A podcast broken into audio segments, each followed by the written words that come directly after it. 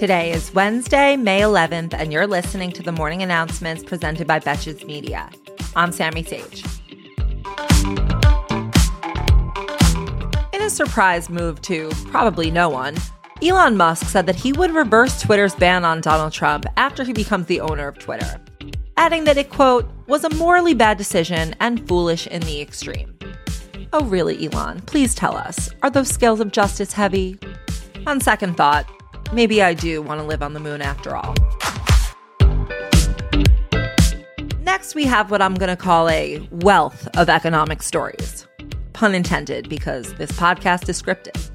Treasury Secretary Janet Yellen testified before the Senate Banking, Housing, and Urban Affairs Committee yesterday, where she remarked that overturning Roe v. Wade would have, quote, very damaging effects on the economy and would set women back decades, end quote.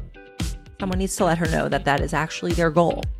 Yellen testified that access to reproductive choice resulted in increased labor force participation, and that research has also made clear that denying women access to abortion increases their odds of living in poverty or in need of public assistance.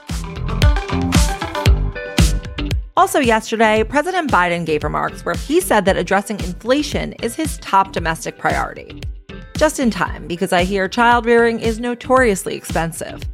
He blamed the record setting inflation on the pandemic and the invasion in Ukraine, while criticizing Republicans' plans to fight inflation.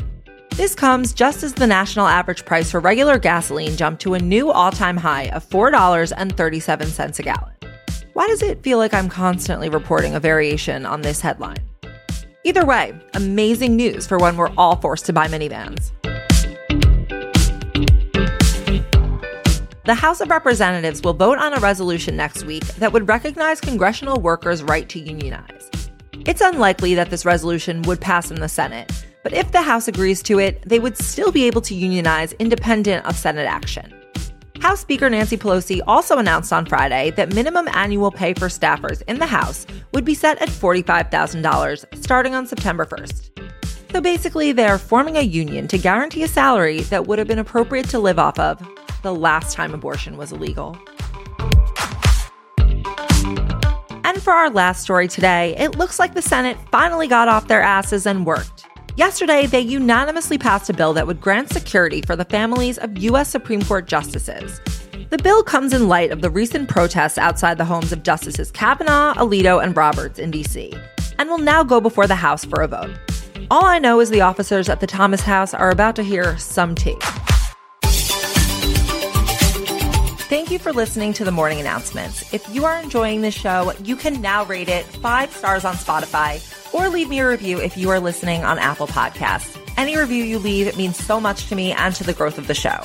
And if there's an episode that you particularly enjoy and it really makes you laugh, feel free to share it on your Instagram story, tag at Sammy, tag at Betches Sup, and I will do my best to share them.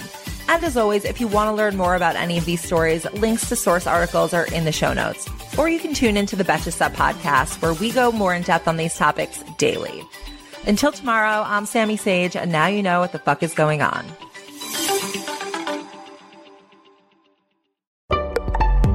Betches.